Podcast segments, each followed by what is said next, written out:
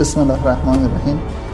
حضرت عبدالرزاق داوری همشهری هم انجمنی سابق دو جناح مقابل. خب بسم الله الرحمن الرحیم. سلام می‌کنم خدمت حسین جان. حالا این نکاتی که گفتی درسته ولی اون قسمت جناح مقابل به نظرم همه ما یه هدف داریم. اونم این است که کشورمون رو حالا با گرایشات مختلفی که داریم انشالله بتونیم به نقطه قابل قبولی برسونیم. آره از جهت که راست میگی. رضا تو سال 52 به دنیا آمدی نه؟ دو سال از من کوچیک‌تری بله بله. اونجا خیابون شیخ تهرانی. درست. خانواده ما سیاسی نبود اما ظاهرا خانواده شما سیاسی بود. بله ما کلا بافت خانوادهمون سیاسی بودم تا الان ادامه پیدا کرده. این چه شکلی؟ من پدر بزرگم از فعالین نهضت ملی بود. در نسبت ملی نفت. نهضت ملی نفت. اون موقع خودش روزنامه داشت. در واقع روزنامه پدر بزرگم سردبیر در واقع روزنامه تجدد ایران بود که با امتیازش مال مرحوم طباطبایی بود. خودش هم یک روزنامه داشت به اسم خمسه که بیشتر جنبه فرهنگی داشت. که بعد از کودتا هر دو تا روزنامه توقیف شد چاپخونهش توقیف شد. خودش هم چند سال زندان رفت و شما هشتودی رفت درس خونده بله بودی بله. دبیرستان دکتر هشتودی تهران بودم. کل دوره متوسطه رو شما فلسطین بود؟ بله. بله تو خیابان فلسطین. خیلی هم جابجا. نشدی. آره. بعدش اومدی فنی. بعدم اومدم دانشکده فنی. سال هفتاد رشته مهندسی مکانیک. شما فکر می‌کنم اولین نسل بودی که بسیج دانشجویی رو تجربه کردی. ببین ما اصولا جریان دانشجویی بعد از جنگیم دیگه. که اون موقع خود فضای انجمن اسلامی اصلا با ام- فضای انجمن امروز قابل مقایسه نبود. چون رزمنده همه بودن. رزمنده بودن جانباز بودن و خیلی از سردارای امروز سپاه اون دور موقع هم دوره ما بودن.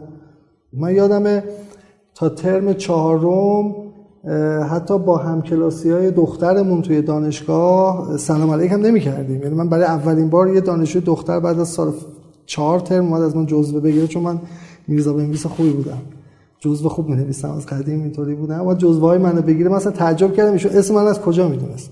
در واقع علیرضا زاهدیان عضو انجمن تهران و عضو انجمن فنی که خودش بچه رزمنده بود با ابدی فرمانده بسیج به خاطر اینکه سابقه دقیقاً. رفاقت دارن. و اگر یادت بیاد تا قبل از اون ماجرا انجمن اسلامی به اون مفهوم دفتر تحکیمیش در هیچ کجای کشور اجازه هیچ تشکل موازی دانشجویی نداده. جامعه اسلامی رو راه ندادن اون موقع اگه خاطرتون باشه جامعه اسلامی شروع کرد به فعالیت که آقای هاشمینا پشتیبانش بودند و بیرون دانشگاه بود آقای هاشمی اینا عمدتا ابتدا حامی جریان تبرزدی بودن توی. دانشگاه اه، ولی جامعه اسلامی رو آقای ناطق راه انداخت. یعنی من خاطرم مثلا تو کنگره افتتاحیه‌شون تیپایی که شرکت کرده بودن عمدتا تیپای مؤتلفه و اینها بودن و با محوریت های ناطق. حتی آقای ناطق فکر می‌کنم سخنران اولین کنگرهشون سال 70 آره. هم به هر حال هیچ کدوم تو دانشگاه نبودن. نه اونا اونا که دفترشون رفت توی خیابون قدس بسیج هم به طور رسمی نه یه مدار اطراف مسجد دانشگاه تهران اینا جمع می شدن جایی ساخت ساختار شکل گرفته توی زمین دانشگاه نداشتن. ولی اولین بار در واقع توی یک از همون راهراه دانشکده طبقه اول یه اتاقی رو همین دوستان دوستان چپ به- یعنی پای بسیج دانشجویی رو چپ ها به دانشگاه باز کردن. که بالاخره البته خب ببین من اون موقع بسیج دانشجویی هم برام فرق داشت. چون یه سری مکاتباتی بود. چون من خودم از, از اولین مسئولین بسیج دانشجویی بودم. یک سیر مکاتباتی بود که معلومم نبود بسیج دانشجو الزاما به سپاه بدن. نه، نه، حتی تاج احمد آقا ازش پرسیده بودن یکی از مدعیان بسیج دانشجویی جهاد دانشگاهی بود. دقیقاً. چون تصور از بسیج دانشجویی جهاد دانشگاهی پیشرفته بود نه دقیقاً. به عنوان یک بازوی در واقع سپاه. دقیقا همینطور. اصلا نوع ترکیب نیروهایی هم که شروع کردن تو اون سال 69 70 در بسیج دانشجوی دانشکده فنی که حالا خود ما هم بالاخره با دوستان همکاری می‌کردیم نوع نگاهشون همینطوری بود. من خاطرم از حتی تو اون درگیری معروف مهر 74 که آقای سروش قرار بود بیاد دانشگاه. کردیم دقیقا. بچه های بسیج دانشجویی منتقد نوع برخورد با آقای سروش بودن. حتی خاطرم از اون موقع آقای چرخ زرین و آقای دوبری و اینا که مسئول بسیج دانشکده فنی بودن آقای الله کردم رو دعوت کردن دفتر انجمن اسلامی. بچه هم جمع شدن همه. آقای الله کردم حدود 9 ساعت تو اون جلسه با بچه ها صحبت کرد. یعنی کاملا یه دیالوگ انصار حزب الله بودن دیگه. البته ایشون ادعا داشت که تو جلسه که من کاری نیستم. هرچند که خودشون اعلام کرده بودن. آخر جلسه هم گفت بچه های من دیگه نمیام من قانع شدم و من بچه های خودم رو نمیارم. اما اون تیم محتشم میان گفت من رو اونا تسلطی ندارم. همون اون روز بود. الان نیومد. الان تو آخر دانشکده نیومد. اما من روبروی اون بله.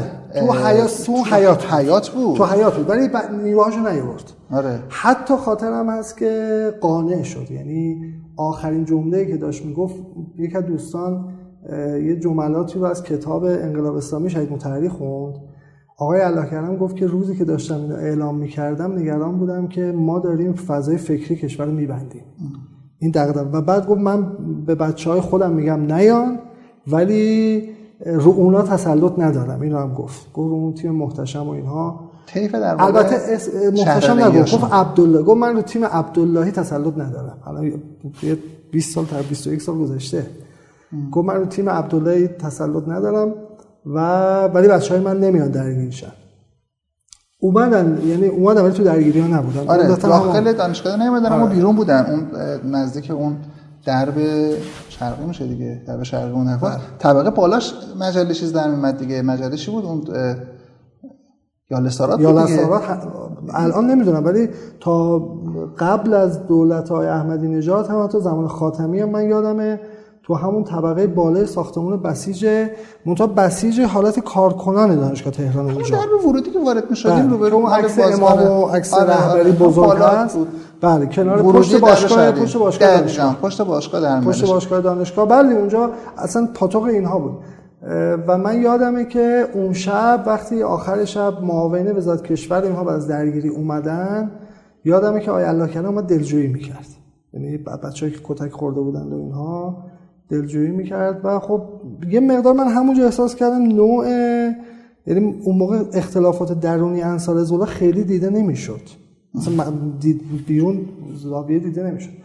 اما اونجا به جلسات داخلی با این موقع معلوم بود که با هم آره ولی اونجا من احساس کردم باز آیه الله کردم یه مقداری دغدغه آزادی بیان و اینها رو داره. یعنی اما همون موقع شما تو فنی جزو بچه های طیف راست انجام بودی دیگه. شما حمید زالی یادت ما یه سفرایی هم داشتیم ما هم ساعت آره حالا من نگم راست. ببین ما توی دانشگاه تهران اصولا یه هژمونی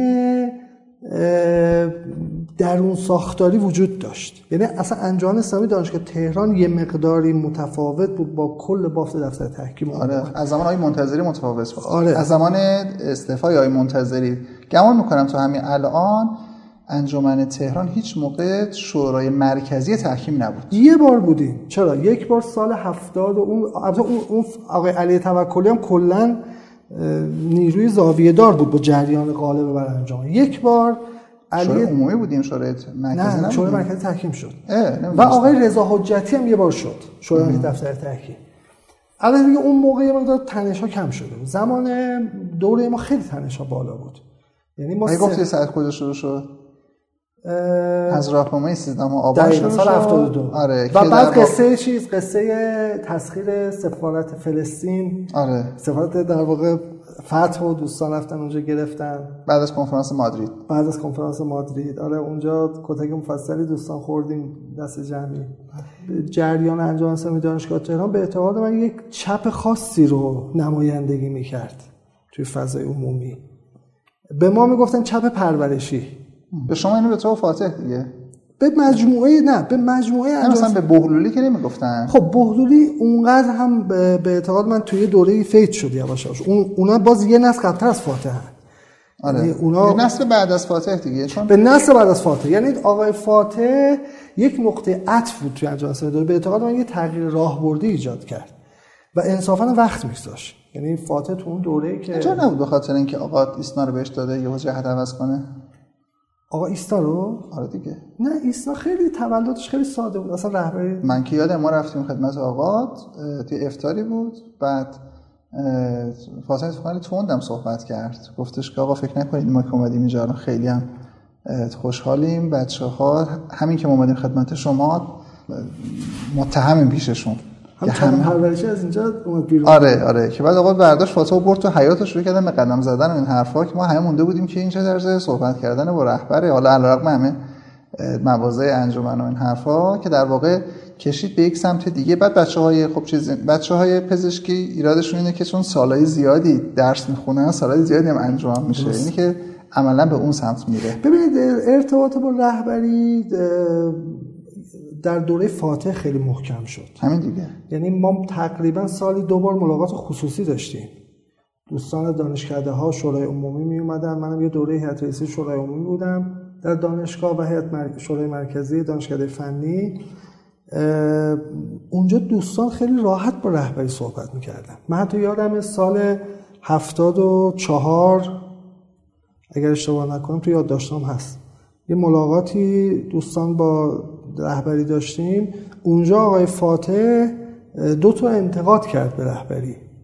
یه انتقاد راجع پخش فیلم هایی بود که توی یک سفرهای رهبری مردم صف ایستاده بودن و دست رهبری مخصوصا ببوسن.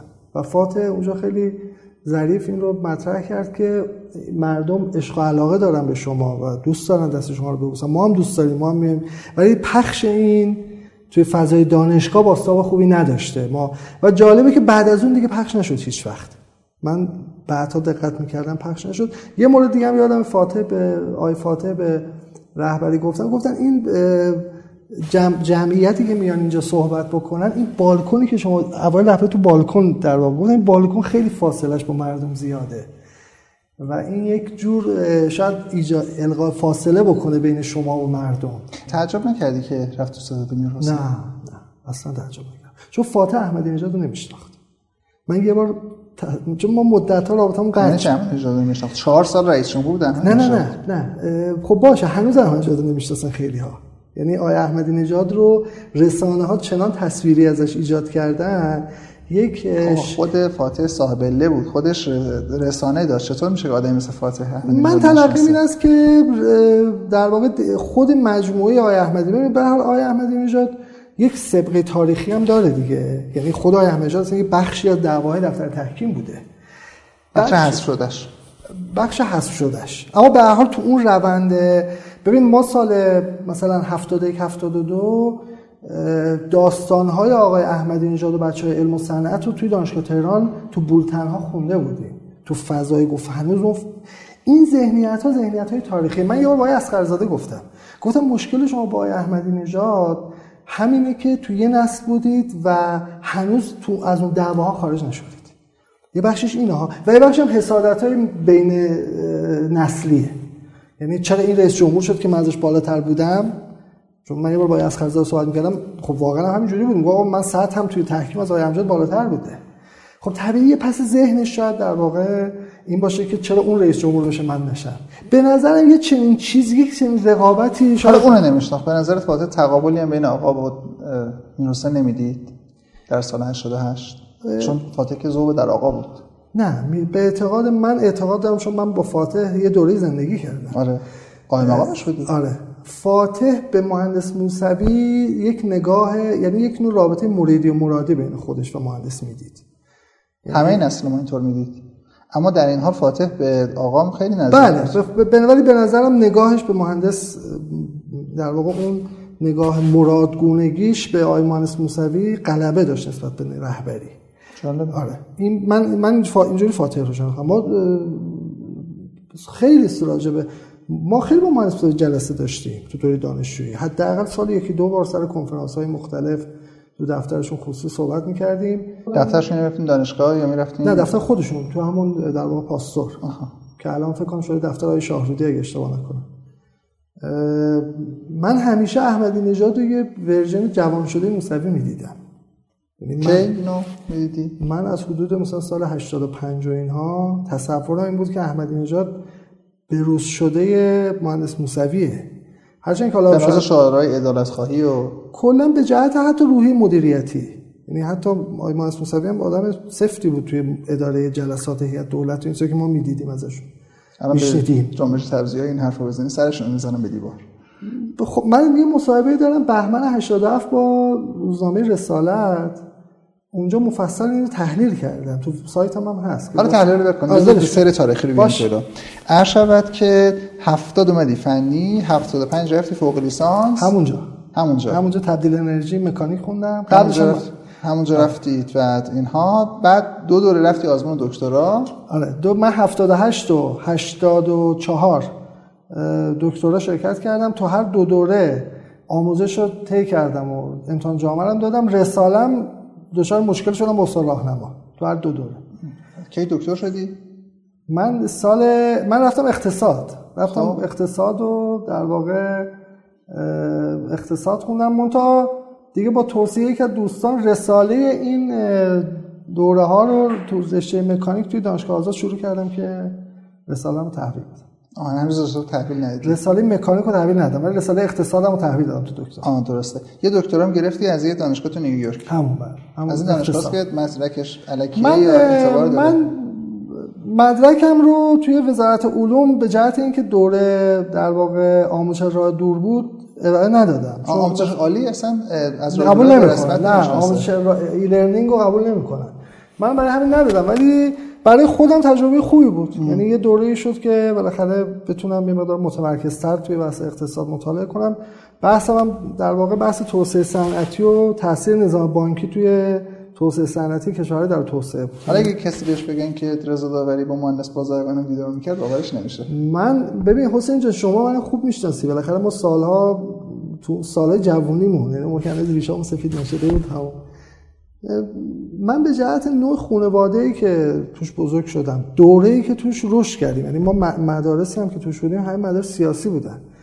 من یادمه که چطور دوره راهنمایی به خصوص که خب نزدیک بود تو سالهای ابتدای دهه 60 مداوما تو مدرسه‌مون بالاخره میخوندیم نشریات. تو این فضا ما بزرگ شدیم. برای همین ذهنم خیلی کانالیزه نبود. و من تقریبا تو همون دوره آثار چپ و راست و کمونیست و حزب و همه رو میخوندیم ما توی دانشکده فنی خودش باز شد یه کانون دیگه یعنی من ورودم به دانشکده. اصلا من دانشکده فنی رو یه معبدی می‌دونم که اصلا انگار ماها رو به هم ریخته یعنی من دانشکده فنی رو واقعا یه نگاه این چنینی بهش دارم. یعنی فقط بحث یادگیری مهندسی نبود. اساتید بزرگی ما داشتیم انسانهای بزرگی اونجا. بعد همینطور. مثلا یه حلقه اونجا شکل گرفته بود با محوریت آقا پسر آقای سباقیان. اما تحت ارتباط شما با مثلا با پیمان و بازرگان و این حرفا فقط تو اون سطح نبود. یعنی شما می‌دید اونها رو؟ دکتر پیمان و من دکتر پیمان رو ببینید دختر دکتر پیمان دانشجوی دانشکده مکانیک بود. و اون موقع موضوع انجام اسلامی بودیم. ایشون خب گرایشات خاصی داشت میاد هی با ما بحث می‌کرد. و بعد بحثمون به یه نقاطی می‌رسید. ایشون گفت آقا بیا جلسات خونه پدر ما رو شرکت کنید. یادم جمعه های جلساتی بعد از ظهرها که مجریش همین آقای مرتضی کاظمیان معروفه که الان خارج از کشور هست با بی بی سی اون مجری جلسات اون بود. من هر هفته جلسات دکتر پیمان رو می‌رفتم. اون که من از سال 69 هر هفته جلسه دکتر سروش رو می‌رفتم توی مسجد آموزش اقدسی آره اینم به شاید نسل جوان جالب تر باشه. ما اصلا هیچ عجیب نمی‌دونستیم که هم کلاس سروش رو بریم هیئت حاج منصور ارزی رو آره دیگه من مثلا ما هر شنبه صبحای ما ببین ما زیارت عاشورای سه شنبه صبح حاج منصورمون ترک نمیشه با گرفتاری و بدبختی خودمون میرسونیم سختی. حسینی لباس فروش لباس فروش خیابون سعدی. سخنرانی انصار حزب الله بعضا من می‌رفتم. فضاشون و اینها رو ببینم یکی من نمی‌رفتم آره. نه من می‌رفتم. من سخنرانی انصاری جلساتی یه راه انداخته بودن دهه چهارم انقلاب بازسازی معنوی آره. چیزی. یه چیزی عباراتی بود. من می‌رفتم اون جلساتو. تو گرایش آوینیتنا قوی تر بود. آره ولی بدون اینکه آوینی رو دیده باشی. نه با, با آوینی ارتباط چیز نداشتیم. ولی به وقتی مثلا تو این در واقع شما اومدن تو دانشگاه فنی بله. شهید شده بله بله. نه ما آوینی 72 شهید. 72 شهید آره. یه دوره شهید آوینی داشت دوره مستندسازی که من بعضی جلساتش رو با در واقع آره. یه خیلی کوتاه. آره یه دوره کوتاه. یه ارتباطی هم با آقای سید محمد آوینی داشتیم. پیششون می‌رفتیم گاهی وقت بعد از شهادت. آره من خیلی تحت تاثیر آوینی بودم. تحت تاثیر فردیدم بودم. البته باز بعدها به اینو خاطر آبینی یعنی آوینی ما رو هل داد تو زمین فردی. و داوری. و داوری. آره داوری اردکان و البته بعدها تردید کردم. یعنی الان نسبت به فردی تردید جدی دادم احتمالاً تردیدتون به سروش هم از همین جهت بوده دیگه. تردیدم به سروش از نوع برخوردی بود که تو تفسیر سوره اصر کرد. یعنی ایشون یک در واقع استدلال سفسطگونه کرد بر استدلالش خیلی ایستاد و بد برخورد کرد یعنی من وقتی پا شدم سوال کردم ایشون خیلی تحقیرآمیز برخورد کرد بابا سروش اینجوری نبود حالا اون جلسه نمی‌دونم حالا شاید ایشون حالش خوب نبوده. آره ایشون من اون جلسه سروش تو ذهنم شکست آها. یعنی حدود زمستون 71 بود فکر کنم. سروش تو ذهنم شکست با اینکه واقعا من شیفته بیان سروش بودم. فاخرش. یعنی- آره یعنی اون ساعت ها من نوارهای سروش رو توی اتاقم گوش می‌دادم. اما اونجا ذهنم سروش شکست. آره ما آقای باز این آقای سباقی اون تاریخ دانشکده فنی رو مینوشت. با خیلی هم مصاحبه کرد. با کیانوری اون دوره اول که بودن. با انور فنی بود؟ بله. دوره اول فنی بوده. منتها ترک تحصیل نمی‌دونستم. انور خامعی اینا کسانی که دوره اول دانشکده فنی بودن. و تا نسل بعدتر مثل سعید حجاریان و مرتضی نبوی و اینها اینا چند جلسه با مهندس بازرگان مصاحبه داشتن که من از توفیقات این بود که یک سال قبل از فوت مهندس بازرگان سه جلسه ما تو منزل ایشون توی لباسان در واقع خدمتشون رسیدیم ما و دیگه از دانشگاه اینا فاصله گرفته بودیم و تعجب کردم تو چجوری با فاتح بر خوردی؟ اونم تو ایسنا سازمان جهاد دانشگاهی فاتح می‌خواست انجمن اسلامی رو تو دل جهاد باستولید کنه. عید 78 اه، آقای منتظری آقای دکتر منتظری که اون رئیس جهاد بودن علی منتظری. علی منتظری. اصلا ایده ایسنا متعلق ایشونه. ایشون ات... ایشون تحلیل خیلی قشنگی تو جلسه که مخدمتشون بودیم داشتن. اون موقع اوج درگیری های سیاسی کشور بود. هنوز به کوی نرسیده بودیم. این که عرض می‌کنم مال فروردینه. آقای دکتر منتظری توی جلسه که خدمتشون بودیم گفتن که دانشگاه داره توی کشور تصویرسازی غیر واقعی میشه. همه چیز دانشگاه شده درگیری سیاسی و خدمتتون ارز کنم خورد سیاسی و تجمع و بیانیه و اینها. و ما باید کاری بکنیم که اون واقعیت دانشگاه دیده بشه. گو الان شاید ده درصد واقعیت دانشگاه این زد و خورد و این تنش هاست. 90 درصد روند تولید علم و نشاط علمی و اینها. اصلا ایسنا با این نگاه درست شده. یعنی بعدا شده خبرگزاری ملی. آره. یعنی اصلا ایستا اومده بود که تصویر سازی تا بالاخره روند تحولات تو حدود سال 78 و 79 ایسنا رو در واقع وارد کرد تو یک فضای کاملا سیاسی. البته جریانات بیرونی هم حتما مداخله داشتن. یعنی من یک از دلایلی که از ایسنا منفک شدم اون جریان خبری رسانه‌ای بود که تو قالب دبیران و خبرنگاران توسط علی ربیعی وارد ایران شدن. حاج عباد اون موقع. بله. یعنی آقای ربیعی یه جلسه تشریف آوردن ایسنا. دبیر شورای امنیت ملی بود و مشاور امنیتی رئیس جمهور. بله دقیقا همینطور. در عرض شد کمتر از بچه یک های روزنامه کار کارگر دقیقا. در عرض کمتر از یک هفته حدود مثلا ده دوازده تا خبرنگار رو و چند تا دبیر رو اینها وارد مجموعه ایسنا شدن. من هم اون معاون خبر بودم. من معمولا آدم بسازیم توی کار اما احساس کردم ایسنا داره از اون فضایی که براش طراحی شده داره در واقع مقدار فاصله می‌گیره که یواش یواش باعث شد که نهایتا توی اواسط سال 79 برگشتم. آخر سرم تو کاسکوزه هم. نه من هیچ وقت من هیچ وقت حتی 88 دو سه جا به من گفتم بیا مناظره کن با فاتح من نرفتم. از ایسنا اومدی بیرون دیگه. از ایستا آمدم بیرون ولی من هیچ وقت حرمت فاتح رو چون یه بالاخره ما یه اعتقاد بچه تهرونی داریم. یعنی من واقعتش خودم فاتح تهرونیه میگه. نه فاتح بچه شاهروده من خودم دارم میگم آره، آره. آره ما, ما, ما. آره ما بالاخره حرمت رفاقت و نون و نمک و بالاخره اون سلام علیکی که با هم داشتیم رو این من به یه فاتح ها در تاریخ رسانه کشور و قبل از اون جنبش نام- دانشجویی. آره. یعنی فاتح یه نقطه عطفیه توی جنبش دانشجویی. انصافا جنبش دانشجوی تراز انقلاب رو فاتح توی دوره نگذاشت توی فضاهای ساختار شکن و ضدیت با نظام وارد بشه. این مهمه. این من با دیگه. همون چپ پرورشی بود شاید به قول شما. یا ترمز دستی بود. ولی مهم بود. ببینید از جنبش شاید جنبش دانشجویی بیشتر یه جنبش منتقد انتظار داریم. وقتی کسی میادش ترمزش رو می‌کشه دیگه بهش خیلی جنبش نه فاتح خیلی منتقد. جریان ساختار شکن رو مهار می‌کرد. یعنی شاید شما همش میگن. واقعا اینطوریه. یعنی فاتح فاتح به شدت توی حوزه‌های مختلف منتقد بود. بله شاید مثلا می‌خوام که در گوشی تو جلسه منتقد باشه فرق می‌کنه تا اینکه وقتی یک جنبش دانشجویی هستش مدام تو فضای البته یادم یادم سال 76 آقای حجاریان زنگ زد بهش و گفت تو خائنی. یادم قشنگ خودم بودم تو اون صحنه که گفت. دلیلش هم بود که ما تو انجام اسلامی دانشگاه تهران با اینکه من خودم 76 با خاتمی رأی دادم همه ما با خاتمی رأی دادیم. اما چون یه برآوردی داشتیم که فضای کشور داره به سمت تنش میده ما بیانیه حمایت از آقای خاتمی ندادیم توی سال 76 از طرف انجام اسلامی. به خاطر همین حجاریان زنگ زد به فاتح و گفت تو خیانت کردی. و تنها دان انجام اسلامی دانشگاهی که سال 76 تو قالب تشکلش از آقای خاتمی حمایت نکرد ما بودیم. همزمان جالبه که تو بالاخره هم ایسنا بودی بعد رفتی با مرحوم حسن آقای شایانفر. ببین من با کیهان ارتباط شروع ارتباط از طریق آقای شفیع سربستانی بود. ما آقای شفیع سر ببین ما یه دوره های رو تابستونا تو دانشکده فنی می‌ذاشتیم. تیپ های مختلف رو دعوت می‌کردیم. آقای دلشاد تهرانی رو دعوت می‌کردیم. یه به حالت حالا خودمون بهشون گفتیم پویش تابستانی.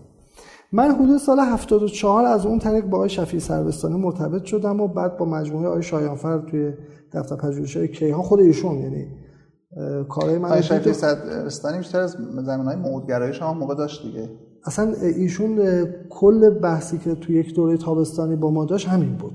موعود اندیشه موعود بود اصلا عنوان درسش. ایشون اون موقع با کیهان کرد یعنی ایشون تو کیهان اتاق داشت. آقای شفیع سربستانی. منم می‌رفتم به کیهان پیش ایشون. خب ایشون چون خودش هم فنی خونده بود خیلی ما همزبون بودیم با هم. خیلی هم همدل بودیم. شیرازی هم ایشون خیلی آدم خوش برخورد و خوش سلوکی خب ما یواش یواش با ایشان من مقالاتم از 75 تو لایه‌های کیهان با شایان که بودید پرونده سازی هم می‌کردی؟ من یه دوره نه من یه دوره صادقانه. صادقانه. من آقای شایانفر می‌دونید که مرد حافظه بود مرد قلم نبود. بله. آقای شایانفر خودش چیزی نمی‌نوشت. مرد پرونده بود. ولی حافظه عجیبی داشتش البته خاطرم از کاری حافظه کیهان به جهت آرشیوی چون من خودم اون موقع برای نیستان میمدم استفاده می‌کردم از اون آرشیو. به جهت اینکه همه مجلات خارج از کشور رو غنیترین آرشیوش رو داشت و برای بله. هر روشنفکر که یه فایل رو بله، پرونده بانی داشتش خب انصافا یکی از بهترین آرشیوهای کشور بود و فکر هنوز هم باشه. آره البته حالا نوع شاید کاری که آقای شایان می‌کرد مثلا من یه مثال بزنم. یه بار آقای شایفر توی جلسه ما بودیم موقعی که من تحریریه بودم ایشون گفت که من قبل از انقلاب خودش رو گفت. گفت من قبل از انقلاب جلسات جبهه ملی رو شرکت می‌کردم. بعد همونجا یکی دوستان به ایشون گفت که خب آقای شایفر بیا ما الان با همین یه نیمه پنهان برات می‌نویسیم. که همینو بهش بالا پر میدیم یه بعد جبهه ملی میگیم فلان میگیم بعد میگیم خب حسن آقای شایفر دقیقاً. آره یه مقداری شاید اون نیمه پنهانی که تو کیهان نوشته میشه از این جنس توش هست. به علاوه اینکه سال 85 یه متن منتشر نشده هست. که سخنان رهبری در دیدار با تحریریه کیهان سردبیری کیهان شاه سردبیری. اونجا رهبری از روند نیمه پنهان انتقاد می‌کنه و میگن که اینقدر سلبی تو صحنه نباشید. پس تا آخرش ادامه پیدا کرد؟ دیگه حالا یه مقدار سعی کردم فکر کنم کار اثباتی تر هم در کنار اون بیاد. یعنی یه مقدار اگر شما دقت کنید بعضی پاورقی های کیهان یه مقداری جنبه تحلیلی و گفتمانی پیدا کرد. به نظرم اصل اون جلسه بود. یعنی احیانا بعد از اون گفته بود من تحلیلیاشو نشون بده. ما که هر چی دیدیم مثلا اون نیمه پنهان حالا من من خیلی الان میگم حضور ذهن ندارم یعنی خودم رو آماده نکردم از این نظر ولی به نظرم بی اثر نبود. چون این متن خدای شایفر داد من خوندم. یعنی من یادم همون سال 80 خودش هم موقع تذکر قبول داشت که آقا فرمودن که بله. این تذکر رو دادن. بله. یعنی این نکته بود که من تو صحبت رهبری نسبت به کیهان دیدم. یعنی بعدش رفتش تحریریه. آره من 85 رفتم تحریریه کیهان. یعنی ده سال بعد. بله بله. 85 بعد از دوران می‌رفتم تحریریه کیهان گروه سیاسی و تا 87 که رفتم ایرنا اونجا بودم. بعد از دوران اونجا بودم. دو تا در واقع دو تا کار تو کیهان به عهده من بود. یکی تهیه ستون در واقع من بررسی مطبوعات با من بود. یعنی من تحلیل محتوای مطبوعات می‌کردم. ما شما برای حالا می نوشتم دیگه تحلیل محتوا می‌کردم. من کار خبر نمی‌کردم تو کیهان. کار تحلیل محتوای مطبوعات می‌کردم. به علاوه صفحه دانشگاه. یعنی مؤسس صفحه دانشگاه کیهان اون دوره چون با توجه به سابقه ایسنا و اینها راه اندازیش با بنده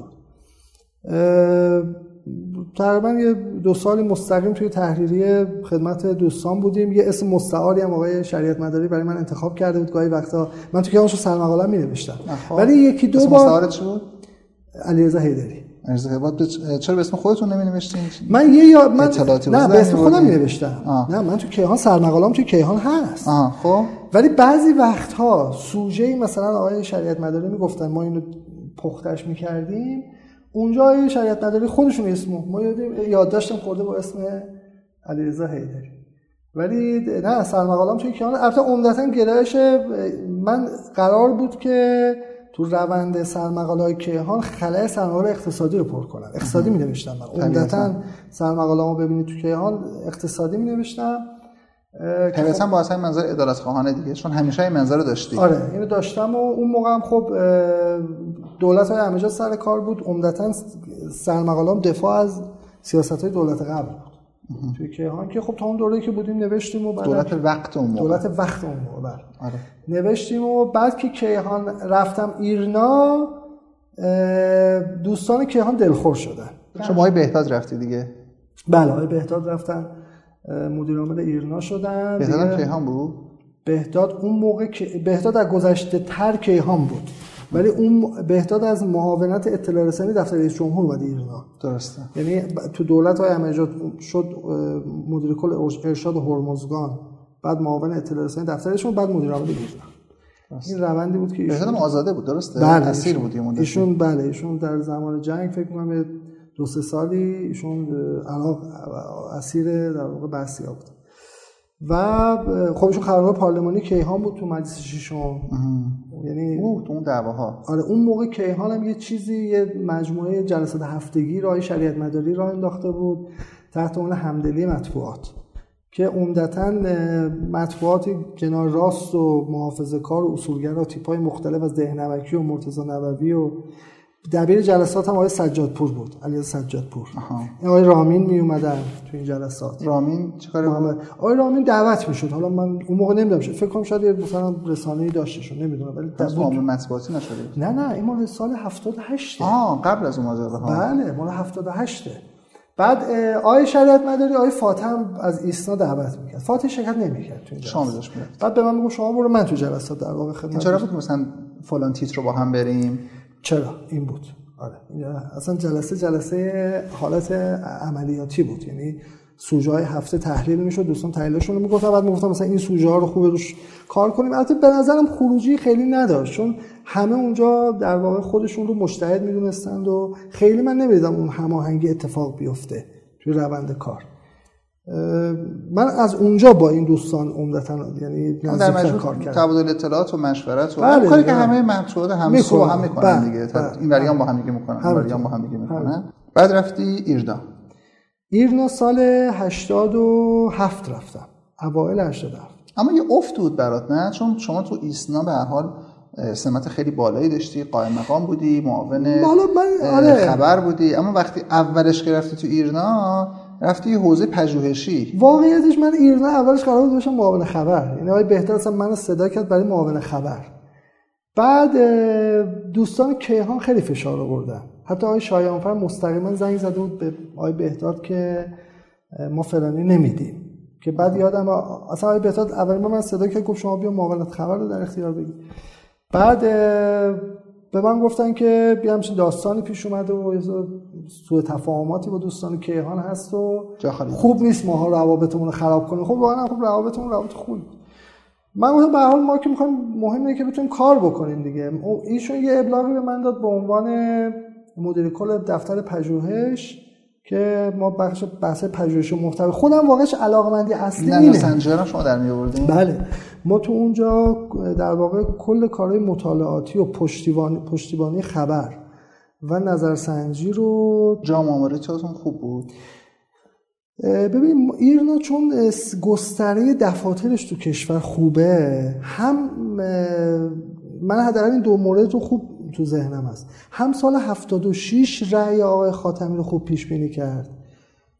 و هم در سال 88 رأی آقای احمدی نژاد رو. یعنی ما روند رشد آقای مهندس موسوی رو تو اون هفته های اول ماه های اولی که ایشون اومده بود صحنه توی نظرسنجیمون نمودارش رو داشتیم. خدمتتون عرض کنم که آخرین نظرسنجیمون 20 اگر اشتباه نکنم 20 یا 22 20 خرداد 88 رأی آقای احمدی نژاد با حدود دو سه دهم درصد خطا پیش بینی کردیم و رأی آقای مهندس موسوی رو. شاید تنها جایی که خطا داشتیم تو رأی آقای رضایی بود. یعنی ما تو رأی تو آرای 88 کمتر می‌دیدیم بیشتر می‌دیدیم. آقای رضایی رو کم دیده بودیم تو نظرسنجیامون که بیشتر شد. آقای رضایی رو پایین آقای کرد دیده بودیم. و ببین رضا جان بحث به انحراف کمی شاید داره شما در یک دوره دیگری هم در وزارت کشور مسئول حوزه نظرسنجی ها یعنی حوزه‌ای بودی که نظرسنجی هم زیر مجموعش بود. طبیعتا ها و روش هایی که ما در ایران استفاده می‌کنیم در هر حوزه ای از اون جاهایی که خودشون ها و روش ها رو ابداع کرده یه مقدار فاصله داره. دقیقا. و اغلب اینها اصلش آمریکاییه. درست. به عنوان کسی که در دو حوزه جدی نظرسنجی بودی به نظرت چرا تمام مؤسسات نظرسنجی مثلا در تو ترامپ اشتباه کردن؟ من تلقیم این است که چون اونا که از خیلی متدهای بهتر جامعه آماری بهتری نه ببین نه در در مورد آقای ترامپ و انتخابات اخیر در مورد انتخابات اخیر انگلستان هم برگزیت؟ هم برگزیت هم انتخابات قبلیشون. یعنی انتخابات قبلیشون هم در واقع اینها خطای مؤسسات نظرسنجی خیلی بالا بود. من به نظرم یه اتفاقی داره میفته توی در واقع سطح جهانی. صداهایی که قبلا دیده نمی شدن اینا تو نظرسنجی ها قبلا حسابشون نمی کردن اصلا جامعه بهش وزن نمی آره اصلا انگار اینا دیده نمی شدن اینا صداشون موثر این صدا به نظر خود الان پیوسته تر شدن متحد شدن می‌تونن اثرگذار بشن. شاید بعد از مثلا جنبش 99 درصدی های وال استریت و اینها به نظرم یه اتفاق این چنینی توی پیوندهای این مجموعه افتاده به علاوه اینکه ما اصل شبکه های اجتماعی رو نباید فراموش کنیم. یعنی قبلا رسانه تئوری های نظرسنجی جا مونده نظر بله به نظر مثلا مکانیزم های شکلگیری افکار عمومی توی دنیا دگرگون شده. ببین قبلا CNN رو وقتی شما نگاه می‌کردید می‌تونستید یه برآورد کلی از فضای امریکا داشته باشید رسانه‌های بزرگ رو. تو این انتخابات CNN شکست خورد توییتر برنده شد. یعنی حالا این تئوری که شما دارید نظری که شما دارید تو ایران هم کار می‌کنه؟ من به نظرم توی ایران هم ما توی انتخابات مجلس اخیر که مثلا یک ویدیویی از طرف های خاتمی میاد معادلات انتخابات تهران رو دگرگون می‌کنه. ببینید حالا من نمی‌خوام اینجا خیلی بحث تئوریک کنم ولی من یه اشاره کوچیک خیلی در حد سی ثانیه‌ای داشته باشم.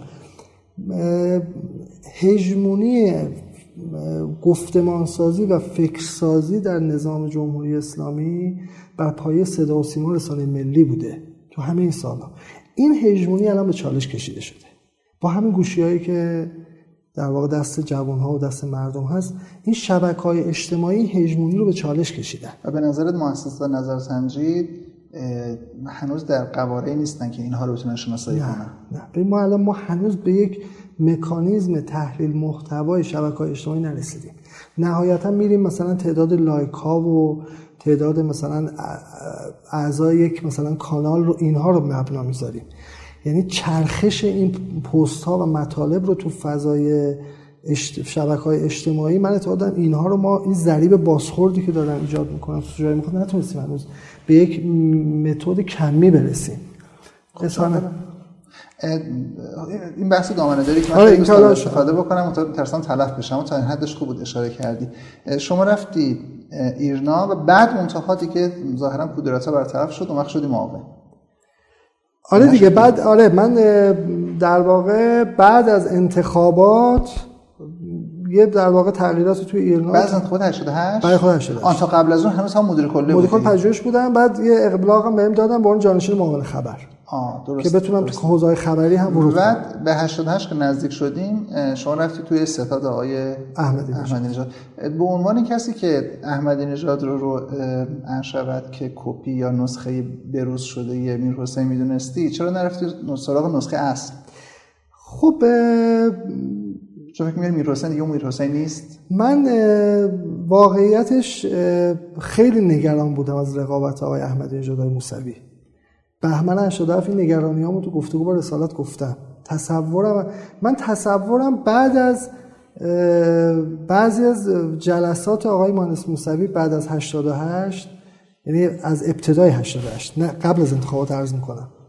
احساس کردم آقای مهندس موسوی دیگه اون مهندس موسوی ادالت خواه نیست. یه مقدار گرایشات شاید متمایل به بازار آزاد و اینها پیدا کرده. واقعا؟ خب، بله. حالا من یه سخنرانی هم کردم یادم ستاد آقای احمدی نژاد تحت عنوان میرحسین موسوی در یک نگاه. امیر حسین تا آخرش هم شعار پاورهنگان و محروم آره ولی ولی ایشون وقتی اومد در واقع گفتمان اقتصادیش رو ارائه کرد برنامه های اقتصادیش رو ارائه کرد اونجا من احساس کردم که گرایش به بازار و گرایش به یک نوع نسخه جدید یا سیاست تعدیل رو آقای مهندس موسوی داره دنبال می‌کنه. احساس کردم یه مقداری توضیح اقتصاد راست شده. این اون موقع و اینو تو به این جهت بودش که انتخاب کردیم آره. طرف یا که دولت مستقر نه نه نه واقعا من واقعا هیچ وقت دغدغه بر سر پست بودن نداشتم. واقعا احساس کردم که آقای احمدی نژاد عدالت خواهتر از آقای مهندس موسوی. توضیح توضیح منابع. مثلا اصرار آقای مهندس موسوی بر ساختار قبلی سازمان برنامه که یک سازمان ضد عدالت بود در توزیع منابع کشور خیلی من دچار تردید کلاسات ایشون. یعنی بیشتر از این جهت نبودش که می‌خواست انضباط مالی باشه؟ چون قبول کن که به در شاید شاید انضباط مالی اصلا شاید بحث انضباط مالی هم مورد نظر ایشون بود. اما خود اون باز تولید اون ساختار بروکراتیک رو احساس کردم که ایشون بهش علاقه من. ما چون ساختار قبلی سازمان مدیریت رو یک ساختار ضد عدالت در توضیح منابع می‌دیدیم این برام خیلی عجیب بود که چرا آقای مهندس موسوی داره از اون ساخته یا بعضی از گفتارهای ایشون توضیح سیاست خارجی احساس می‌کردم که فاصله گرفتن از اون نگاه امام هست. و نگاه خودش. و نگاه خودش. و نگاه خودش. به نظرم آقای مهندس موسوی بعد از اون جلسه ای که گذاشتن در عریکه ایرانیان من نبودم. بله که جبهه مشارکت گذاشت. به نظرم اصلا مخاطبش رو ایشون تغییر داد. آقای مهندس موسوی از اون مساجد پایین شهر تهران شروع کرد. اولین جایی که صحبت یه مسجد نازی آباد. بله. و خب اونجا یه گفتمان کاملا انقلابی و منطبق بر ادالت خواهی و انقلابیگری. به تدریج من اعتقاد دارم که این فاصله 20 ساله ای که بین ایشون و فضای سیاسی کشور ایجاد شده بود که ایشون ناگهان از یک در واقع فضای کاملا محدود ارتباطی وارد یک فضای پر ارتباط و پرتنش شد. یعنی ناگهان ایشون باید می‌رفت بین مثلا 5000 تا دانشجو. مثلا می‌رسن تو جمع 100 هزار رزمندم رفته بود توی سپاهیان محمد رسول الله یعنی نه از تو حدود تو اون دو مقطع میگم. ببینید یعنی تو این خلای 20 ساله به آقای مهندس موسوی از 68 که در واقع از نخست وزیری کنار اومدن شدن مشاور سیاسی شد. به نظرم ارتباطات ایشون محدود شد. ناگهان وارد یک کوره ارتباطی شد. تو این کوره ارتباطی به نظر من یه بخشی از جهتگیری هایشون تابع دمای این کوره شد. و خب طبیعتا یه اتفاقات دیگه ای افتاد که من واقعا خودم تو مناظره ها همون موقع که شما از طرف استفاده شرکت می‌کردی چون طرفت مثلا آدمای گنده اون طرف آدمای بزرگ اون طرف بودن. طرفت نمی‌دونم حسین آقای مرشی بود فرشاد مؤمنی بود. به حال آدم شناخته شده اقتصادی. آقای شکوری راد بود. آقای جواد اطاعت بود. در جایگاه جامعه شناسی آدم برجسته حالا آقای زیبا کلام هم بود. به حال به عنوان هم حوزه دانشگاه هم حوزه ژورنالیسم آدم شناخته شده ای رو همینا دست میذاشتی؟ محور بحث بله من ما من در واقع اون جاهایی که در مورد مهندس موسوی نقد می‌کردم گفتمان انتخاباتی ایشون رو می‌رفتم در واقع عمده کاری که می‌کردم یه نوع باستان شناسی می‌کردم در دهه 60 یعنی من تقریبا تمام توی, توی میکروفیلم های ایرنا من اون شاید ساعت ها شب ها من اصلا چشمم شاید یه نمره بالا رفت اون ایام. تو پشت اون در واقع میز میکروفیلم ها میشستم ساعت ها نطقای آقای مهندس رو میخوندم. در مجلس موقع معرفی بودجه خدمتتون ارز کنم که مورد معرفی موقع معرفی وزرا و سند گیر میوردی که این میر حسین امام حسین نیست. آره. یعنی این عدم تطابق رو و این شکافی که ایجاد شده بود بین این تصویر و این برنامه و صحنه انتخابات به علاوه یه کار دیگه هم که کردم رصد نوع تعامل آقای منصور موسوی با آقای هاشمی در دهه 60 توی خاطرات که اون موقع فکر کنم تا سال مثلا 67 منتشر شده بود اگر اشتباه نکنم. که کاملا این مشخص بود که آقای مهندس موسوی در یک فرایندی رشد کرده که متکی با آقای هاشمی بوده.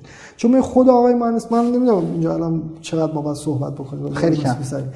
آقای مهندس موسوی قبل از انقلاب نیروی سیاسی ریشه داری نیست.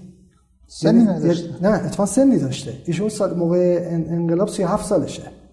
ولی حتی یک روز بازداشت نداره. در حالی که اون موقع چه مثلا حمید اشرف تو سن 25 سالگی کشته میشه. یا آقای مهندس موسوی نیروی فرهنگیه. توی ساختار حزب جمهوری دکتر شریعتی هستش؟ آره. با... حتی حتی ایشون وقتی میاد نمایشگاه عکس می‌ذاره اسم خودش رو نمی‌ذاره. می‌ذاره حسین رهجو واسه مستعار کار می‌کنه. هم خودش هم کارش. یعنی نیروی سیاسی کنشگر در صحنه نیست. بابا شما تو ساله بعد از انقلاب برداشتین اسمتون مستعار کار کرده این سال قبل از انقلاب داشته واسه رئیس اشکالش اون که اون که بالاخره سیستم که هم بود شاید بخواستم ما رو حفظ کنم ولی خب نه من نکته نکته ای که می‌خوام عرض کنم این است که خود ایشون یه تحفظی تو مبارزه داشت. اون موقع مبارزه فرهنگی تر بود. فرهنگی تر بوده و نمی‌خواسته خیلی تو ویترین دعوا میاد روزنامه جمهوری اسلامی. شما تو اون خاطرات آقای هاشمی خوب می‌بینید که آقای مهندس موسوی با کمک آقای هاشمی تو حزب رشد می‌کنه. یعنی تو شرایطی که ایشون با کمک شهید بهشتی. حالا من اینو توی اون جزوه آوردم. حالا می‌تونید جزوه رو ببینید. توی مقطع شهید بهشتی کمک می‌کنه ولی از بعد از شهادت شهید بهشتی ایشون متکی میشه با آقای هاشمی در حزب و در مقاطعی که داشته جریان راستشون رو حذف می‌کرده تیپ مختلف و اینا آقای هاشمی میاد و رو تو کار و حتی جالب من به شما بگم اینقدر که آقای مهندس موسوی آقای هاشمی به عنوان رئیس مجلس گزارش می‌داده. به رئیس جمهور وقت گزارش نمی‌داد رئیس جمهور وقت ما تشریفات دقیقاً از این بخش به خاطر ساختار پارلمانی بوده. به حال یک هژمونی از طرف هاشمی در دولت وجود داشت. شما تجلیش تو سال 88 هم یه بخش از اختلافات رو رو این ماجرا برگردیم سراغ همون حوزه کار خودت. من که ایران نبودم و طبیعتا ماجراها از نزدیک نمی‌دیدم. شاید اینایی که دارم میگم اشتباه می‌کنم با فرض این. اگه اشتباه می‌کنم خواهش می‌کنم لطفا یادآوری کن و اصلاحش کن. به نظرت برخورد روزنامه خبرگزاری جمهوری اسلامی ایرنا با اتفاقاتی که سال 88 اتفاق افتاد؟ حالا این طرفی بهش میگن جنبش سبز اون طرف یا و آقا بهش میگن فتنه. از نظر ژورنالیستی درست بود؟ ببین امروز بخوام منصفانه بود. نه امروز مطابق قواعد کارش حزبی امروز امروز بخوام بهش نگاه کنم نه. امروز بخوام بهش نگاه کنم. ولی وقتی شما تو مثلا خود کار رسانه کردی وقتی شما تو مرکز اتفاق قرار گرفتید ممکنه خیلی جا از کادر حرفه‌گری خارج بشید اونم به خصوص رسانه ای که مأموریت داره. ببین خبرگزاری جمهوری رسانه رسمیه. رهبری صراحتا تو جلسه که با دوستان ایرنا داشتن گفتن شما در واقع یه جاهای دست بزن نظام هستید یه جاهای نبز نظام هستید یعنی تحولات رو نشون میده بزنید بله ایشون تو جلسه که سال 73 با آقای وردی نژاد داشتن صراحتا اونجا میگن منتشر اون یعنی دست بزن نظام. بله ایشون میگن شما باید یک جاهای دست بزن نظام باشید. البته عمدتا طرف خارجی رو مثال می‌زنن یعنی چند تا نمونه رهبری تو جلسه میگن میگن اینجا باید شما بزنید. بعدا میگن داخل رو باید برای مسئولین و برای جامعه درست نشون بدید. نبض نظام رو بگیرید از روش بیماری ها یا وضعیت رو ببینید اونجا شما در سال 80 جاهای دست بزن نظام. ما 80 حتما آره دیگه یه جاهایی بالاخره وارد شدیم تو خب ما هر هفته دو بار جلسه رسانه شورای امنیت ملی و موقع پیمان جبلی بود. من نماینده ایران می‌رفتم. اصلا خب اونجا پروژه تعریف می‌شد دیگه. آقای پیمان جبلی که الان معاون برو مرزی قبلش معاون خبر بود قبل سفیر ایران در تونس بود. بله. اون موقع معاون آقای قبل جلیلی بود. قبل که برن تونس معاون آقای جلیلی بودن ایشون. بله. قبل از که برن تونس معاون رسانه‌ای شورای امنیت بودن. خب اونجا هفته دو بار جلسات هفتگی بود. سوژه های مختلف رو آقایون می‌گفتن. می‌گفتن مأموریت ایرنا اینه. خب من با این با این منطق متقاعد شدم. یعنی می‌خوام بگم واقعا خب مأموریت داشت ایرنا. یعنی واقعا رسانه مستقل به اون معنا نبودیم ما یعنی بله. تو صحنه مأموریت داشت. عرض شود که رفتی معاونت خبر شدی و 89 به یک باره رفتی مصر. 89 در واقع بالاخره من چون یه مقدار سبقه مطالعات فنی و اقتصادی و اینا داشتم تو حوزه صنعت و اینا سابقه کاری هم داشتم دوستان به من گفتن که دیگه حالا 88 هم که ماجراهاش تموم شد و اینها بیایید برید تو این حوزه کمک کنید تو این حوزه تقسیم قنایم که نبود. رضا بود؟ نه ما واقعا؟ ما مستاجر بودیم الان مستاجریم نه حالا به هر حال تقسیم مسئولیت دیگه. چون آخر آدمی که مکانیک خونده به هر حال می‌تونیم که هر چیزی در عالم مهندسی به هم ربط داره اما به هر حال مثل به مکانیک ربط نداره. من خودم من خودم با من به حوزه رسانه که دیگه اصلا ربط آره من حسین جان من واقعا اصلا اون مجموعه رو نمیشناختم. یعنی یه شب آقای مهرابیان به من زنگ زدن گفتم بیاید. مهرابیان وزیر بود. آقای بله اون موقع وزیر صنعت بود. به من گفتن که یعنی صحبت شد که شما بالاخره تو حوزه چون سبقه صنعتی و در واقع اقتصادی دارید فعالیت اقتصادی دارید و تو این حوزه هم نیروی در واقع پایبند به چارچوب های نظام و اینها فعالیتش محدودن تو این حوزه اقتصادی. طبیعی است. آره. گفتم بیا تو این حوزه کمک کنید و من اصلا خودم هیچ جایی رو انتخاب نکردم. ایشون گفتم شما برید فلان جا و بعد من اصلا مطالعه کردم بخصوص چون دیدم مجموعه صندوق بازنشستگی مثل هم با یک بدنه اجتماعی بزرگی به اسم بازنشسته طرف هست یعنی مخاطب داره فقط بحث اقتصادی نیست. خودش یک کار اجتماعی تعامل با این بدنه اجتماعی و خانواده هاشون. و باشگاه مثل کرمان هم خب زیر مجموعش بود خودش خب یک پدیده جریان ساز توی استان. از این منظر حقیقتا خودم علاقمند بودم که در واقع به یک نوعی هم کار اجتماعی بکنیم و هم کار صنعتی و اقتصادی. خب پروژه های زیادی هم تو اونجا تعریف می‌شد اما واقعا تقسیم غنایمی هم اگر بود برای من اتفاق نیفتاد. یعنی اگر به نیت غنیمت هم به من داده شد بلد نبودی. من بلد نبودم. شاید مثلا شاید می‌فهمم. واقعا به شما بگم آدمایی که یه مقدار سابقه سیاسی دارن اگر از خدا پیغمبرم نترسن از فضای افکارون میترسن. از اینکه فرداش پرونده دیگه نتونم من حرف پشت سرم باشه. نمی‌خوام بگم جانباز آب بکشم ولی دوست نداشتم حرف پشت سرم باشه. اما اگه اشتباه نکنم از همون موقع دیگه از بعد از ماجرای 88 رابطه است با آقای مشایی خیلی گرم شده بود. بله دیگه از همون مثلا هلوش انتخابات و اینها جلساتی که چون مجموعه های مشایی خود نزدیکانشون یک ستاد مستقل داشتن که پسر های مشایی اون موقع تو 88 هم 88 ستاد یاران خورشید که عمدتا هم مخاطب اون سه تا طبقه متوسط بود. سقلش هم تو شهرهای بزرگ بود. و شما تو هم قسمت بودی؟ من با اون ستادم کمک می‌کردم. من بیشتر تو ستاد سمره توی خیابون جامعه بودم اون سال ولی کمیته سیاسی اونجا بودم. ولی به اون دوستان کمک می‌کردیم. حالا آقایی که آدم رضایی که الگوی تام و تمامش میر حسین مصیبی بوده. چی در آقای مشایی دید که جذب آقای مشایی شد؟ یه جور ذوب در آقای مشایی شد. من حالا هم آقای مشایی هم آقای احمدی نژاد. حسین جان ببین حالا شما فضای انجام دانشگاه تهران رو بالاخره نزدیک دیدی. شاید اون نسلی که الان دارن حرفای منو میشنون شاید خیلی اون دوره رو اون دوره خاص رو لمس نتونم بکنم. ببین ما توی انجام دانشگاه تهران یه بسته متوازن رو دنبال می‌کردیم. ما هم شریعتی رو دوست داشتیم هم امام رو دوست داشتیم هم برای شهدا بزرگ داشتیم. هم هم به اون جریاناتی که نگاه ملی داشتن به صحنه. یعنی من واقعا خودم بعضی از مقالات یا نوشته های مهندس بازرگان رو توی دهه سی و چه خیلی دوست دارم. هنوزم می‌خونم. هم آقای طالقانی هم یعنی هم آزادی رو دوست داشتیم. خب شما بین آقای مهندس مشایی کدومی که از این وجوه دیده بودیم حالا همین می‌خوام بگم. ببین ما هم آزادی رو دنبالش بودیم هم عدالت رو دنبالش بودیم هم اخلاق رو دنبالش بودیم معنویت رو هم ایران رو. ما... بله آقای مشایی اضافه ایرانی ترین عضو کابینه آقای احمدی نژاد خود آقای احمدی نژاد خب تو همین فضا در واقع به اعتقاد من گفتمانش ارتقا پیدا کرد. ببین آقای من ما های مختلف گفتمانش از طریق مشایی ارتقا پیدا کرد؟ به نظرم عنصر ایران رو آقای مشایی بیشتر پررنگ کرد تو دولت قبل. ببین من واقعش به شما بگم؟ و آقای احمدی نژاد معدود افرادی هستن که من این چهار جنبه رو توشون به تعادل رسیده می‌بینم. چهار جنبه یعنی آزادی آزادی عدالت. اخلاق و ایران.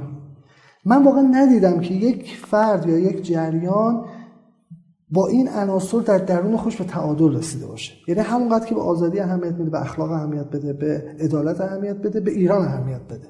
ما معمولا جریان های سیاسی افرادی که دارن فعالا کنش کردن معمولا قطبی میشن. یا فقط احمدی نژاد حداقل توی جنبه اخلاقی از کلید واژه های نمی‌خوام اخلاق تنزلش بدن به ادبیات اما از کلید واژه های استفاده نمیکردش که به لحاظ خلق جامعه ایران ادبی و فاخر محسوب بشه. ببین شاید من اخلاق رو اخلاق عملی می‌دونم. چیزی که دارم میگم از اخلاق اخلاق عملیه. دوم اینکه نوع گفتار آقای احمدی نژاد هم برای توده های مردم به اعتقاد من جذاب, و قابل معنا و قابل فهم بود.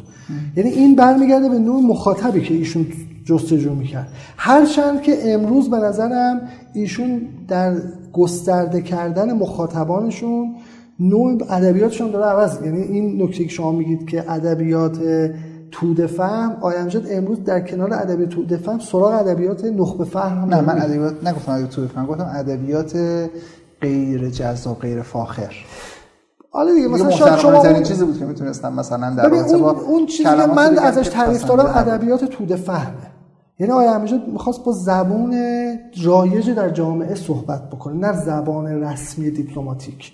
شاید اینطوری من می‌فهمم. ایشون می‌خواست به عنوان در واقع رأس قوه مجریه با مردم طوری صحبت کنه که در واقع از ادبیات مردم فاصله نگیره. جالبه که برای من تو اون ستادی که موقع شما می‌رفتید همزمان وقتی که مصر می‌رفتی شما یه جلساتی برگزار می‌شد در ریاست جمهوری که اگه اشتباه نکنم آقای بهداد بود آقای اشتهاتی بود آقای جوانفکر بود.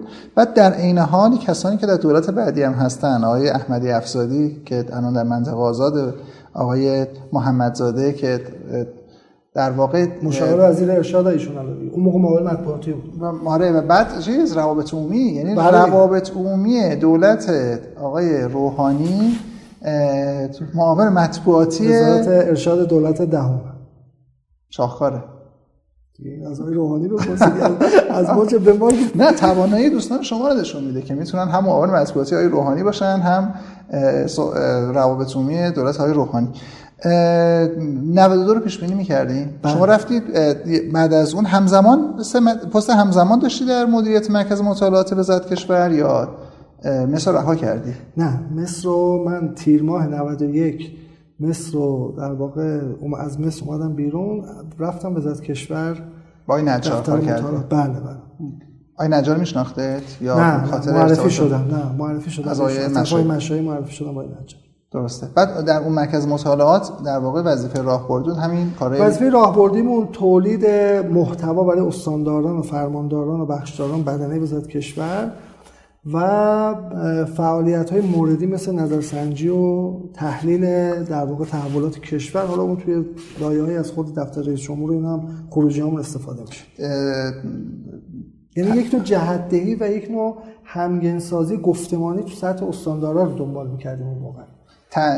توی جنبندیاتون تحولات سال 92 رو که منجر به ریاست جمهوری جناب روحانی شد رو پیش بینی ببینید ما توی سال 92 وزارت کشور آقای احمدی نژاد به طور غالب طرفدار قالیباف بودن جالبه. بله یعنی من به نظرم غالب نیروهایی که تو وزارت کشور مؤثر بودن گرایش با قالیباف داشتن. من نمی‌خوام اسم ببرم آدم مؤثری بودن در سال 92 بعد از رد صلاحیت رد صلاحیت که نگیم چون اصلا پرونده ایشون مطرح نشد آقای مشایی که بخواد بررسی بشه. همون دم در شورای نگهبان پرونده ایشون کنار گذاشتن با چیزی که کت خدای گفت این که آقای, آقای مشایی کنار گذاشته شد از صحنه رقابت ها من بر اساس جنبندی که ما یک بخشی داشتیم تحلیل گفتمان جریان های سیاسی به طور هفتگی.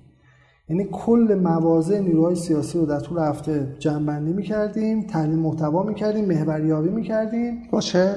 اطلاعاتی باشه دیتایی همون اطلاعات آشکار. بله بله. من اصلا, من اصلا بله من اصلا آقای دهپاشی یک از خطاهایی که دوستان اصولگرای ما گرفتارش هستن تحلیل بر اساس اطلاعات پنهان.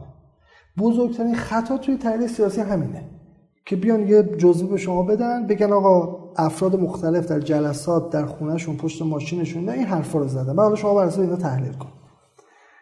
بهترین منبع همین اطلاعات آشکار همین چیزی که تو روزنامه ها و مطبوعات با یه متدولوژی علمی آدم اینا رو دستبندی کنه.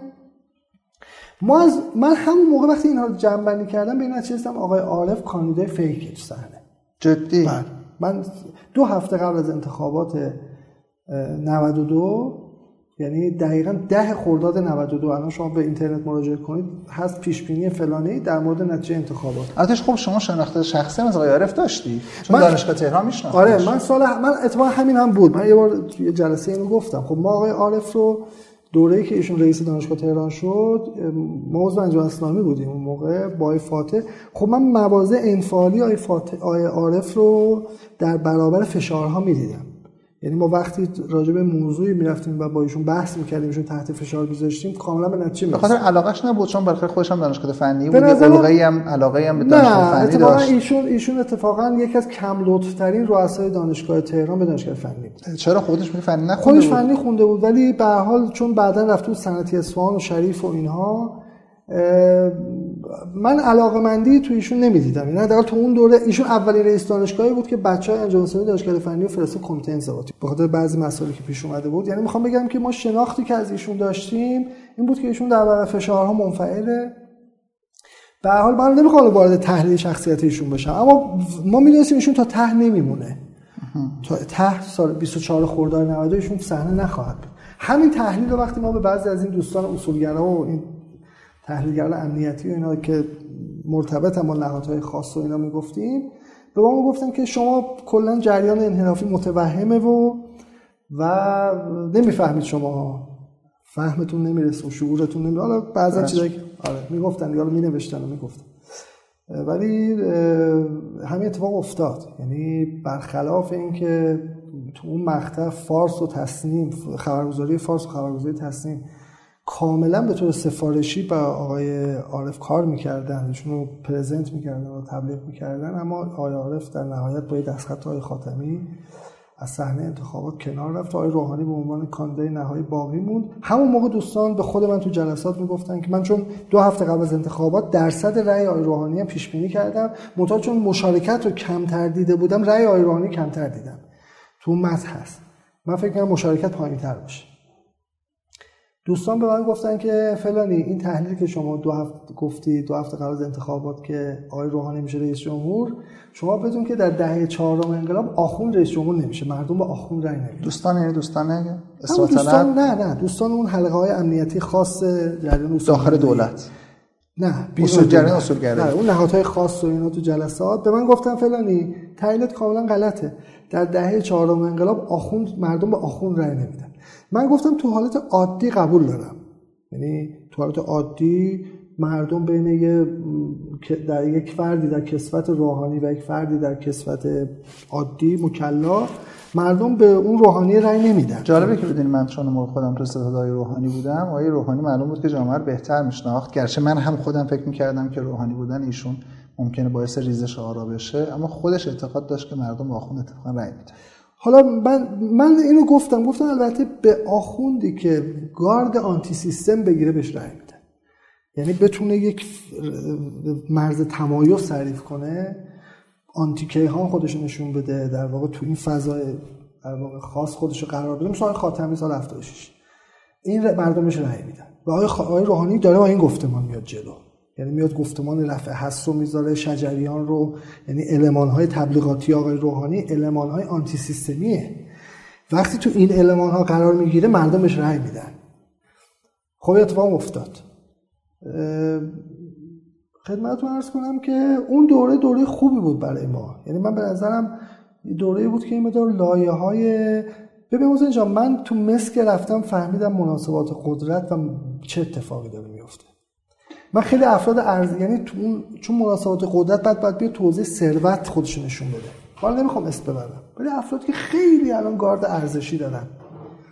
خیلی گارد ارزشی دارن. بعد با من از بیرون تماس می‌گرفتم فلان قرارداد رو باید بدید به فلان شرکت. فلان فرد باید بره فلان جا. فلان شرکت رو باید فلان کس. آدمای خیلی ارزشی. من اونجا پشت صحنه ها رو دیدم. اون دوره مصر برای من خیلی خوب بود. از تو بعد از سال 92 یادم هست که یکی سوالات این بود که آقای روحانی و طرفداراش چرا دارن با ما موضع می‌گیرن؟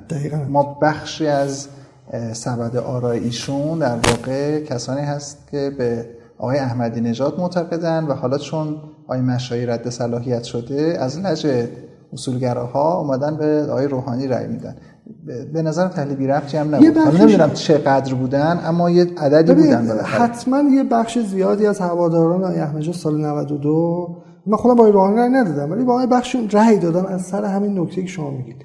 اون چیزی که من اون موقع نوشتم یه بخشش این بود. یه بخشم این بود که آقای روحانی داره خطا می‌کنه که خودش رو نقطه مقابل آقای احمدی نژاد قرار میده. از این جهت خب هوشمندانه بود که هر خطایی رو در دولتش می‌تونست بگه خب که خب میراثدار دولت قبلی که طبیعیه که این پروپاگاندا زمان داره.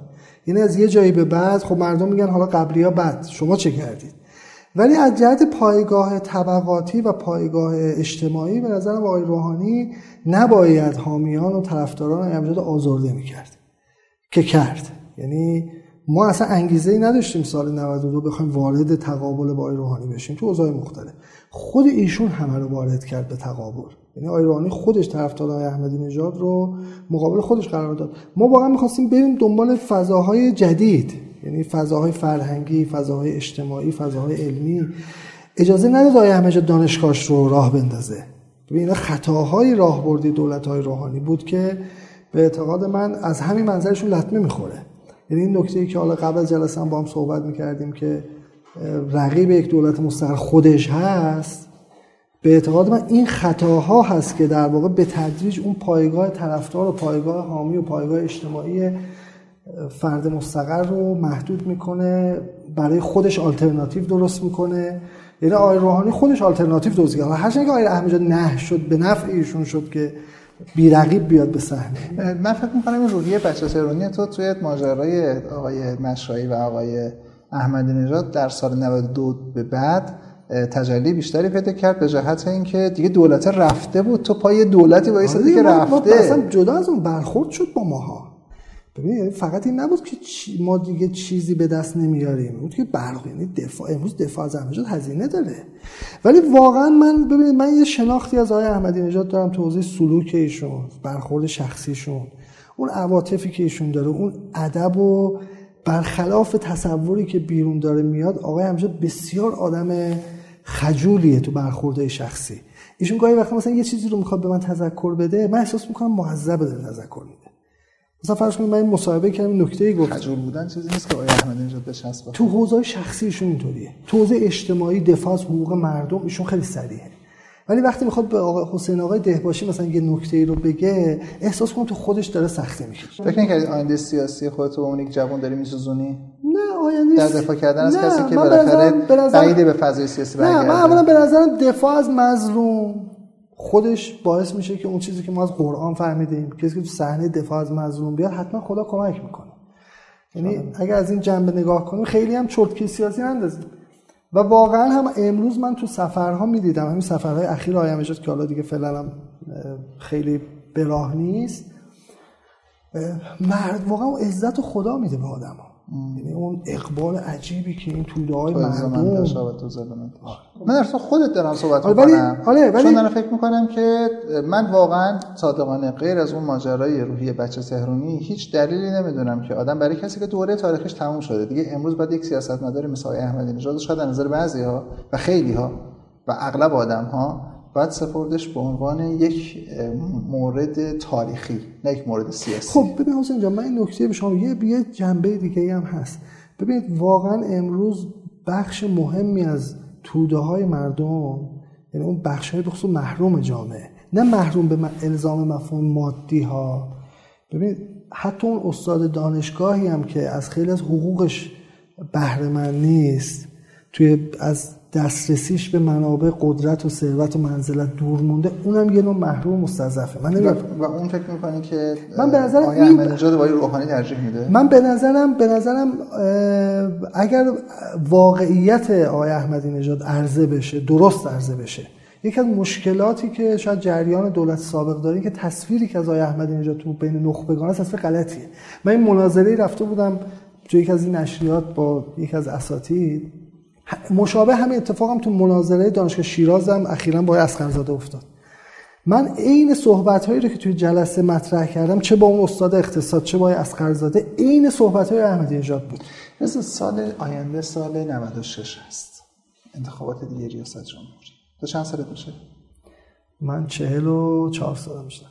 ما در انتخابات چه سالی باید انتظار داشته باشیم که رضا داوری کاندید ریاست جمهوریه؟ نمی‌دونم. فکر نکردم به این. ولی فکر می‌کنم بالاخره آقای همیشه 49 سالگی رئیس جمهور شد. در 49 سالگی رئیس جمهور شد. فکر کنم دیگه وارد دهه ششم بشیم یعنی دهه پنجم تموم بشه. وارد دهه ششم بشیم بالاخره نسل ما هم می‌تونه رئیس جمهور ساز باشه. که تقریبا مثلا ساز که بودیم. نه یعنی یعنی رئیس جمهور ساز به معنی اینکه از بین خودمون یکی به رئیس جمهور بشه.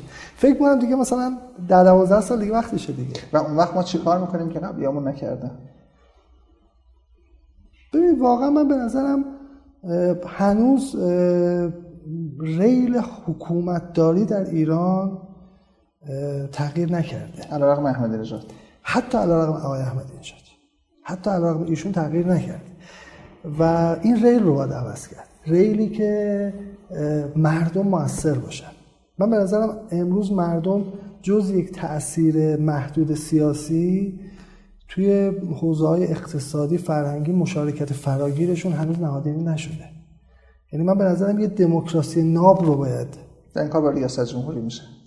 و این کار با دولت میشه. واقعتش با اقتصاد نفتی ایران تا زمانی که نفت بخواد حرف اول رو بزنه دولت باید ریلش عوض بشه. آقای احمدی دنبال این بود ها؟ آقای روزی که یارانه 250 هزار تومانی رو مطرح کرد. واقعا می‌خواست دولت رو از حوزه اقتصاد خلیت بکنه. یعنی همه منابع رو بذاره در اختیار مردم. حالا من اصلا با تبعات اقتصادی اینش کاری ندارم. اما نگاه این بود. نگاه این بود که مردم راجع به کل منابع بودجه تصمیم بگیرن. نگاه همجور این بود. آیا همجور خب نذاشتن دیگه. یعنی امیدوارم شما به زودی رئیس جمهور بشین و ببینیم که نسل ما چیکار می‌کنه. ما در خدمتتون هستیم. متشکرم. ان موفق باشید گفتگو خیلی خوبی بود. ممنونم. متشکرم.